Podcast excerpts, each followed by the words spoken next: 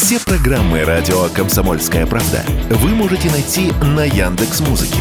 Ищите раздел вашей любимой передачи и подписывайтесь, чтобы не пропустить новый выпуск. Радио КП на Яндекс Музыке. Это удобно, просто и всегда интересно.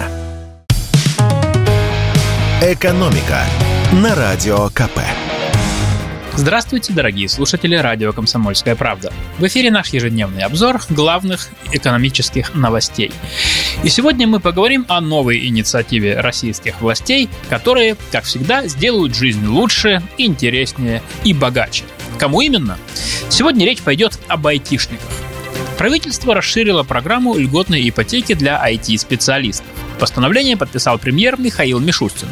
Напомню, программу запустили в прошлом году. По ней можно взять кредит на покупку жилья по ставке до 5% на сумму до 18 миллионов рублей. Рассказываю, что изменилось в программе. Льготная ипотека будет доступна сотрудникам около 20 тысяч IT-компаний, аккредитованных Министерством цифрового развития. Перечень этих компаний размещен на госуслугах. Раньше под требования подходили около 12 тысяч компаний. Еще одно нововведение – кредиты смогут взять сотрудники в возрасте от 18 до 50 лет, а не от 22 до 44, как это было раньше.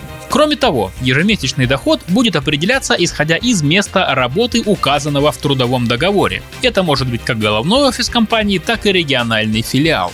Также смягчаются условия по зарплате. Теперь будет учитываться не только доход с основного места работы, но и по совместительству в аккредитованной IT-компании. При этом требования по зарплате снижаются с 150 до 120 тысяч рублей в месяц в городах-миллионниках и со 100 до 70 тысяч рублей в остальных населенных пунктах. Однако требования для специалистов, работающих в Москве, останутся прежними. Минимальная зарплата должна составлять не меньше 150 тысяч рублей в месяц. Работать в аккредитованной IT-компании после оформления займа нужно минимум 5 лет.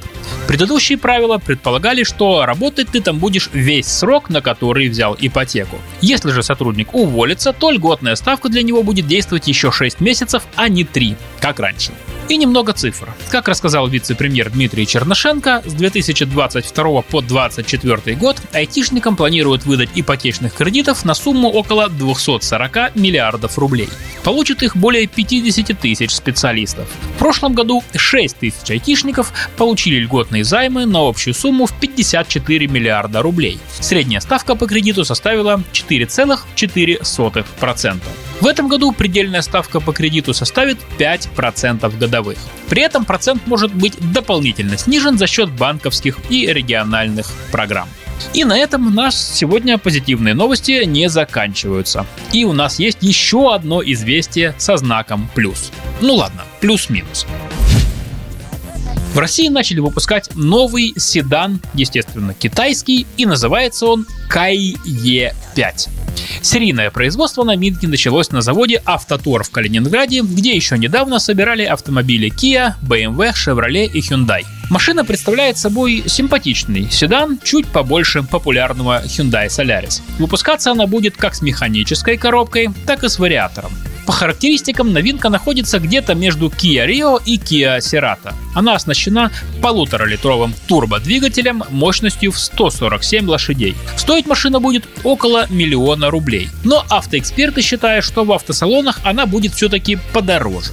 Примечательно, что новинка засветилась еще до Нового года в рамках акции «Елка чудес». Тогда автозаводцы исполнили мечту воспитанника одного из калининградских детдомов. 13-летнему Сереже показали сборочный цех и покатали на неизвестной на тот момент машине.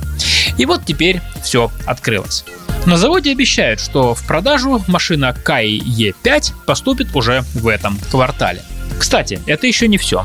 Как рассказал нам автомобильный эксперт Игорь Маржаретто, вскоре завод «Автотор» объявит о запуске еще трех моделей автомобиля Каи. И всего планируется выпускать от 50 до 100 тысяч автомобилей в год. Примерно половина из них это Кай Е5. На нее, кстати, как говорят на заводе, уже сейчас очень высокий спрос. А в середине года модельный ряд Каи в России пополнят кроссоверы под названием X3 и X3 Pro. Экономика на радио КП.